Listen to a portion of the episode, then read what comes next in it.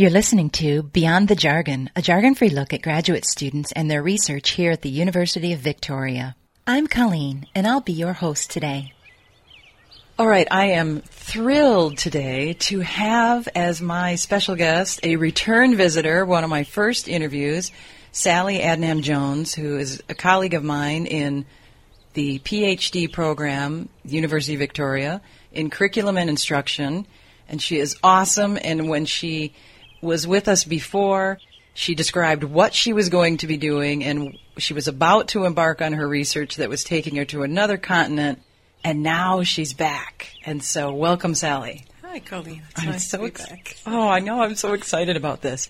I just loved your first interview. I loved everything you had to say. So now, if you could give us a little recap about what you're doing, where we kind of left off, and we'll zoom into what happened. So, my broad topic, Colleen, Yes. is about how we transform through creativity. Mm-hmm. And uh, that's a, such a broad topic, and I It is. discussed that in the first interview, so Yes. I won't go into that again. Right. If anybody's interested, they can find that on your website, that Yes. first interview. And which was brilliant, and you totally should listen to it again. It was Thanks. fabulous. So, what I had to do as a PhD student was narrow that down to a specific topic. yes. And Which so- is tough. It is very tough because it's a huge subject. And that's why we're here for three or four years before we start writing. Right. That three or four years is helping us narrow down our topic and not only find an area we're passionate about, but extend that into something that's entirely new of our own to bring something new to the topic. Yes. That's the challenge, is to understand what's already out there and then take that forward into a new area. Yes. So now, how did you narrow your topic? What did you What did you narrow it to? Because you're right, it's an extremely broad topic. What I s- decided to look at specifically was how we transform as human beings. And there's so many ways we do transform that I chose to look at just one specific way, and that is by gaining a voice about a mm. topic that we have previously been unable to articulate. Brilliant. So once we find words around something that is unconscious or that we can't find the words for, we become empowered. And that's where the arts come in. The arts are specifically able to help us articulate things that previously we could not speak about. Mm-hmm. And as soon as we can articulate those topics, we can then have a different relationship with that topic and we can put it into perspective, we can understand it, and we can objectify what was previously a subjective experience. And that in itself empowers us. Oh, that is brilliant. I love this topic because I work in, well, I kind of cross over into different mm-hmm. arts, but the theater arts, the performing arts, so much of it deals with finding your voice, mm-hmm. voicing that voice, yet the voice might not necessarily involve words. Exactly. So this is what really interests me is can we find a voice when we don't have the words for what we want to express? And that is specifically what I went to look at in my research site. Okay, so can you explain where your research site was and what that meant to you just in going to the site? I'm from South Africa, Colleen. So mm-hmm. I left there just towards, well, in 1989 while apartheid was still in its heyday. And um, having lived through the apartheid era as an artist, I was really aware of how silence is used politically. And as a woman, I'm aware of how we are silenced around certain topics. And as a South African, we were silenced around certain topics. So I was particularly interested in how South African women are developing voices around issues where there was once silence. Mm-hmm. And if there are no words, how do they do that? Is there another way we can develop a voice? And my specific passion is the art voice. Yes. There are ways we can express ourselves through images around topics that we perhaps can't find the words for. Right. And that in itself is empowering and transformational. so I found a site in South Africa where women have found an art voice around a topic that has been completely silenced. and that is around their HIV status, mm. which is a, a topic that is very much taboo in South Africa, where people don't speak about it and, in fact, would rather die from having HIV than admit to having it or oh. speak about it at all. That's just so intense. The government itself had an official policy of AIDS denialism as well, so that feeds into mm. the the uh, difficulty people have around speaking about. Oh, of course, subject. it just makes it it's such a, it's so heavy and deep mm. and intense that it so surpasses words at that point. So words fail. Yeah, they they're just they're not they're not even useful. You no. can't even grasp it. It's just it's into another realm. Yes. Oh. So the pain of those communities almost makes it impossible for them to express what they've been through. And so words are totally inadequate to describe what is has been at the peak of the pandemic in 2004 and 5 almost a war zone when uh, 6 million people have died from HIV and mm. uh, everybody knows somebody or belongs to somebody that has died. Right. Children are orphaned. The whole middle generation in some areas have almost disappeared. Grandmothers are raising orphans. It's unimaginable and unutterable. So, how do people start talking about their experience when there are no words to describe what is happening? This particular community that I visited have found a way, and they make images about their experience. Mm. Before they can find the words, they know how to represent it visually. And once you've represented your experience visually, the words seem to come. Yes. And that in itself is a is a very liberating and empowering experience to represent the feelings you've been through visually and then open up a dialogue around something that that is absolutely silenced. This tiny little village, uh, which is on the Indian Ocean on the east coast of South Africa, is called Hamburg. It's about 3,000 people. Okay. Xhosa people, X H O S A, is the okay. name of the local people who live there. Very challenged economically, literacy is high, hardly any jobs. Traditionally, a very rural, cattle centered community where the economy is based on cattle. Okay. This little community has done amazing things with their art. They they started making art about a topic that was denied them and that they denied themselves because of the stigma.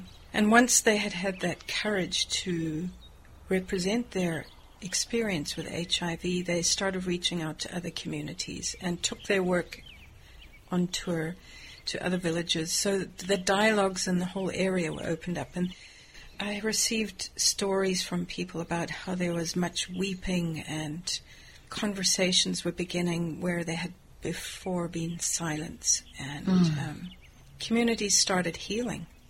And after that, their work reached out not only locally to other villages, but across South Africa and then internationally as well.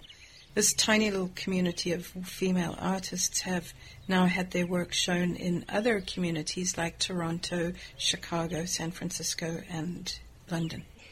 The art was developed there. It wasn't a traveling artist came through and showed them how to do it. It came from this from this community. Well, this is really a story of a wonderful human being called Carol Baker Hofmeyr, a doctor from Johannesburg who moved to this tiny little village. Uh, Carol is an extraordinary woman. She's also got an MFA in art. Mm. So her outlook on healing is that you you heal a physical body with medicines, but you heal people's lives through giving them meaning yes. through their art. So yes. she brought both capacities to this community the art and the antiretrovirals, which were still unavailable at the time. Oh. And so you heard about it. I did. was this before you started your PhD studies, or was this in the middle, which is what helped give you the focus? When I realized that transformation was such a huge topic and decided to narrow it down, I came across the story and I knew immediately that I had mm. to go to this village and live there for a while, which I did for three months, and get to know them and the courage they've had to voice their story in a context where you can't talk about something. To me, that is almost the ultimate courage. Oh, extremely. That's yeah. Because so you make brave, yourself so vulnerable, so vulnerable. It takes such bravery to do that in an effort to heal, mm-hmm. not just yourself, but to allow the healing mm-hmm. to begin for others, for the whole world, essentially. If you start to allow that, that whole process. I mean, it's more than just helping one person and then another person, and it's more than just additive, right? It's it's, it's exponential. It radiates out from that center of yes. courage. One human has the courage to be seen and heard in their full authenticity, and that resonates yes. and and carries out beyond the community until it's an an international voice. Yes. So, what did you do then when you've now realized it? You've said, This is it. I must do this. What do you go through at that point to be able to do it for research? Well, that is terribly difficult. You have to propose a project, and the ethics review has to be done, and your committee has to agree, and there are all sorts of concerns about white people going into black areas to do research. Um, so one has to be very motivated to do it because you have a whole process to go through to prove that you're not a colonizer of some sort. Yes. And that your motive is to not, in the process of speaking somebody else's story, take away the voice that has just developed. Right. And perhaps unintentionally end up exploiting exactly. as opposed to, right. So as a researcher from a white university stepping into an indigenous community of perhaps illiterate people with very disempowered backgrounds, one has to tread extremely carefully to not disempower them further by speaking for them, taking their voice away. Right.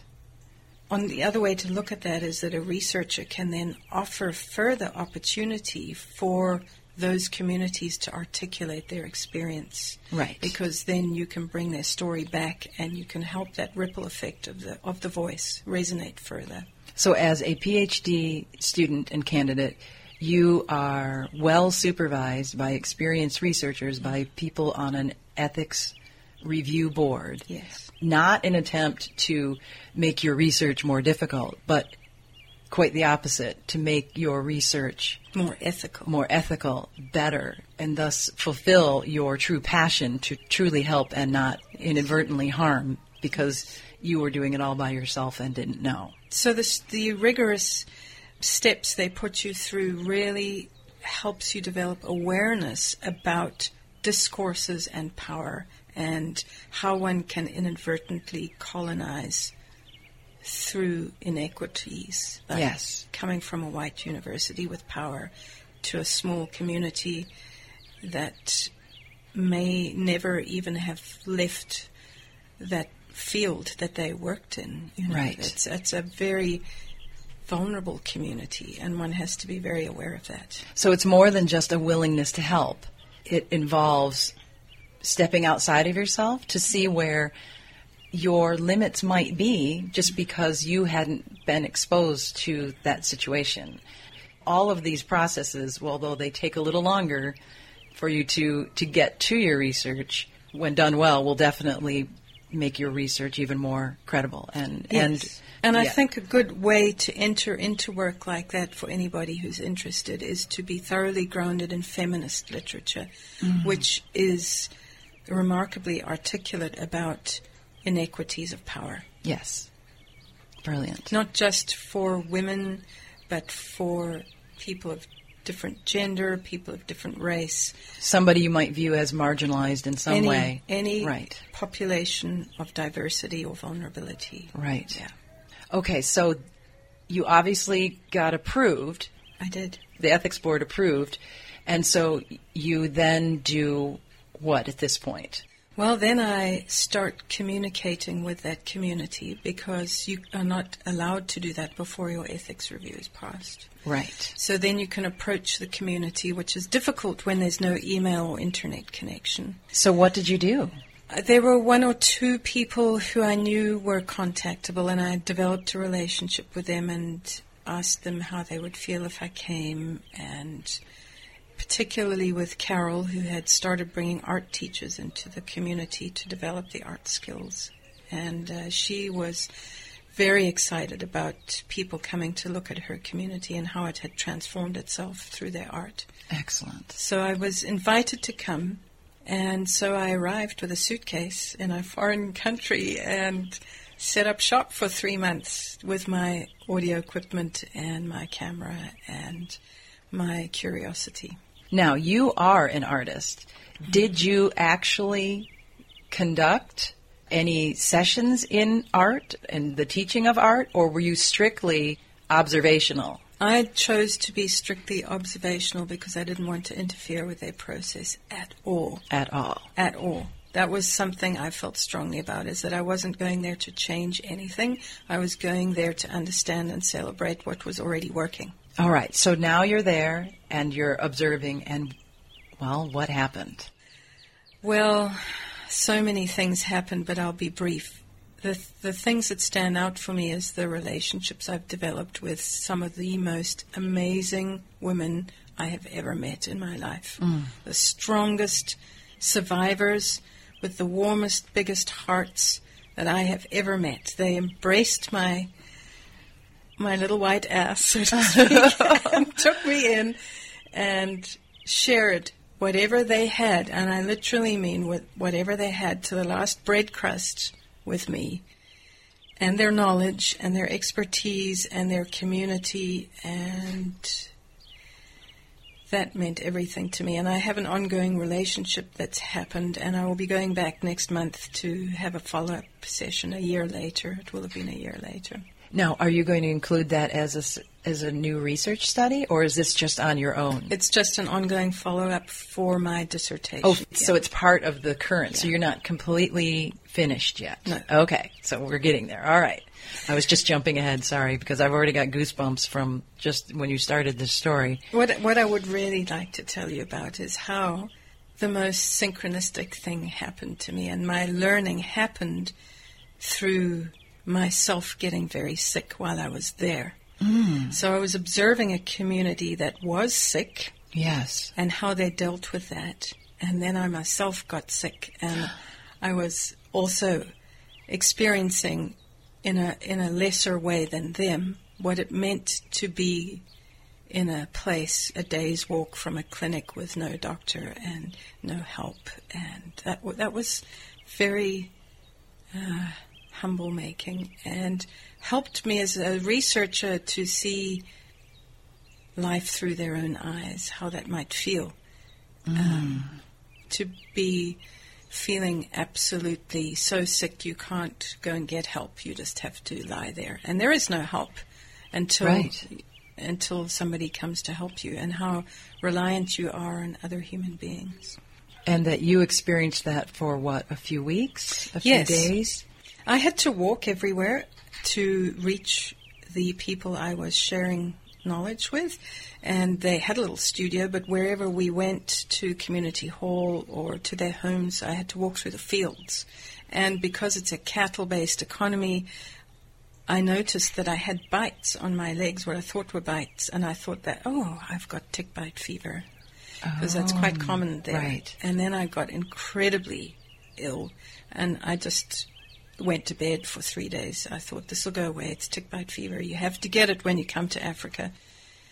But it didn't go away, and I got sicker and sicker. And eventually, to cut a long story short, I was diagnosed with chicken pox, which as an adult is quite severe. It is. So one of the little AIDS orphan kids, yeah, they just love to be hugged and touched. They sit on your lap, and I knew as I picked up this little kid, I'm going to get sick. I just knew it because this little child was sick but wanted to be picked up. And so it was almost like I wasn't standing aloof as an observing researcher. I was had no boundaries from them at all in the end because you know I had shared the same viruses. Yes. I had shared their food. I had shared their music and their dance and their prayer and their celebrations and their sadnesses and I myself was transformed by my own research, which was a wonderful, wonderful insight.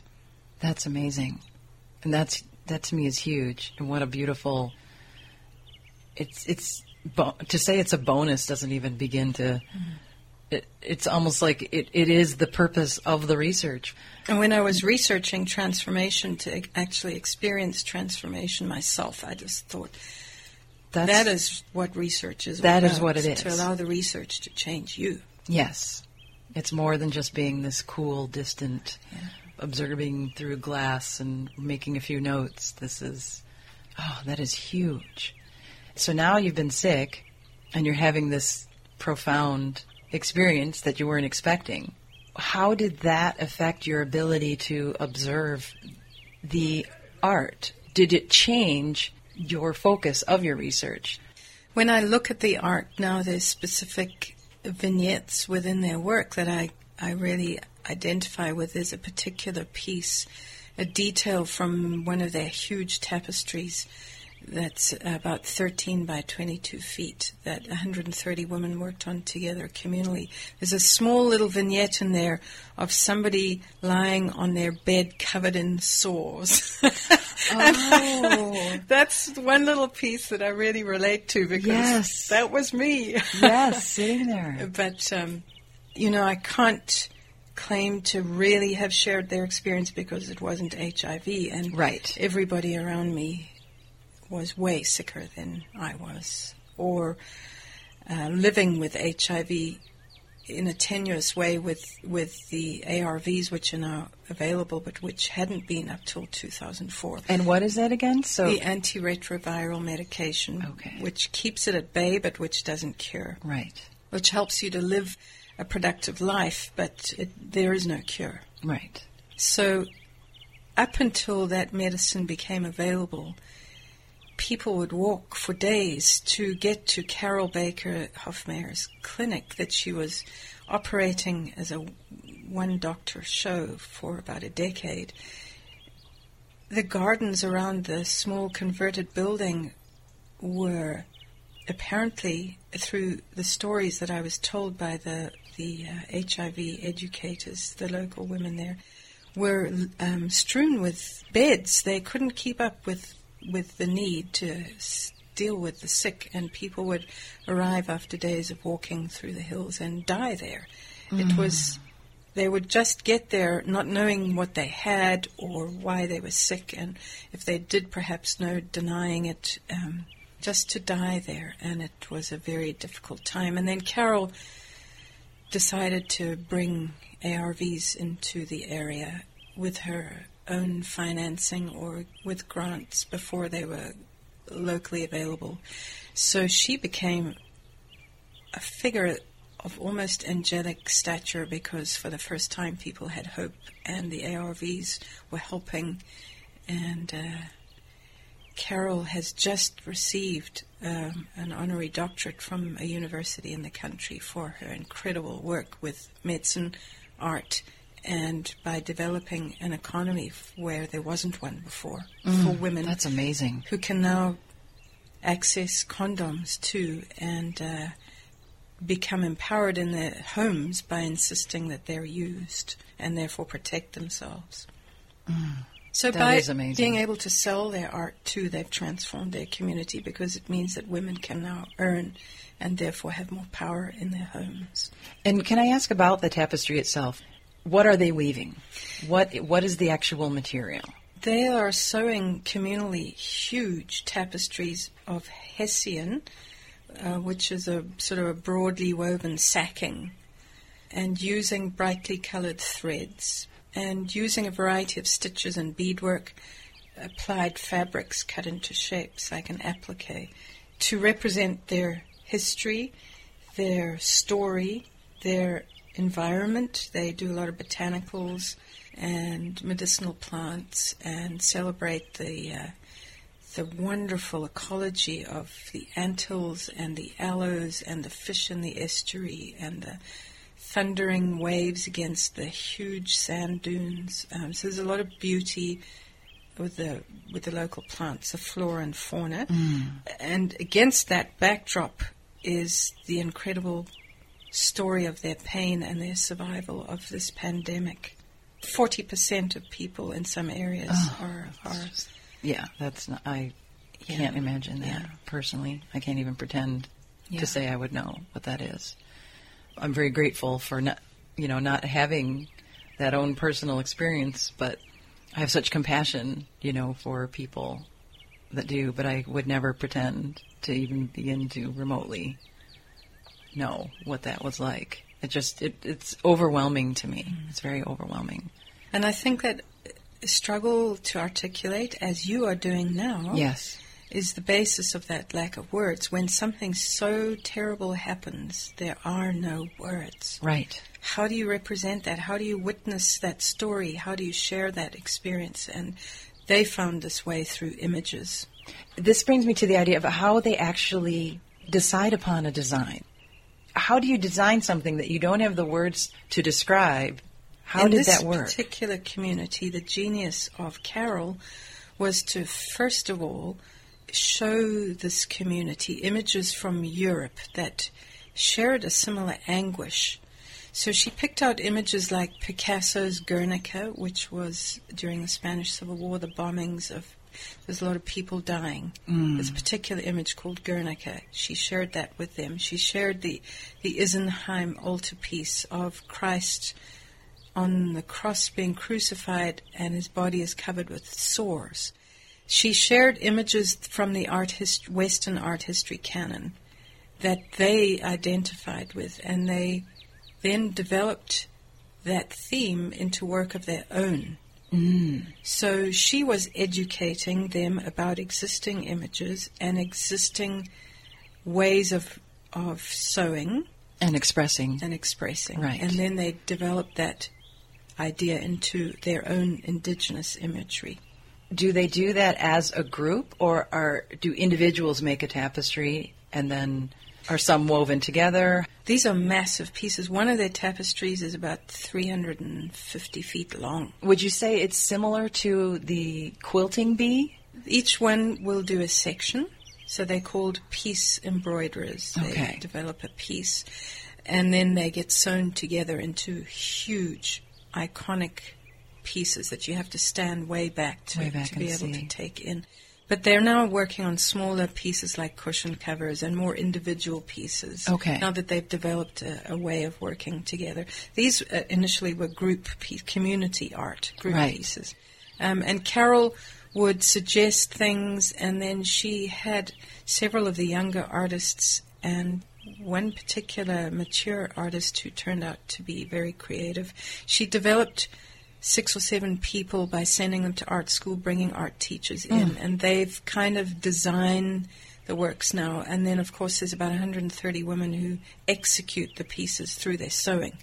That so it's, it's a community, organic way of working. And so there's there's actually several levels at which you can participate, Yes. which is brilliant because So that don't covers. have you don't have to be an artist. You just have to be able to be keen to sew and partake. But it's still, but all of whatever part you're in, your your spirit is part. and your stories Of being that. told, and you're sewing your taboo identity into existence Mm. to be seen and heard. Are you allowed to share where maybe our listeners, if somebody wants to support Yes. this particular and maybe perhaps buy one of these pieces? Absolutely, they take commission work. So if they were interested, they could go to www.keiskamma.org. That's spelt K E I S K A M M A. That's the name of the river Okay. that they they the estuary they live on. Oh, brilliant. So keiskamma.org or Keiskamma Trust, which is the name of the trust Carol has set up. Okay. They take donations, they take commissions, they take uh, recycled fabrics. They'll take anything. Oh, brilliant. All I can say is I, I'm sure there are other people listening who are in agreement with me is I cannot wait until I have the ability to get a hold of your dissertation. It's, again, such a privilege to have you here. I cannot wait to see what you do next. I, I just am really thrilled. This is really, I don't even really know what to say. I'm, I'm inarticulate at this point, which is following a theme, I guess. So. Again, thank you for listening to Beyond the Jargon on CFUV.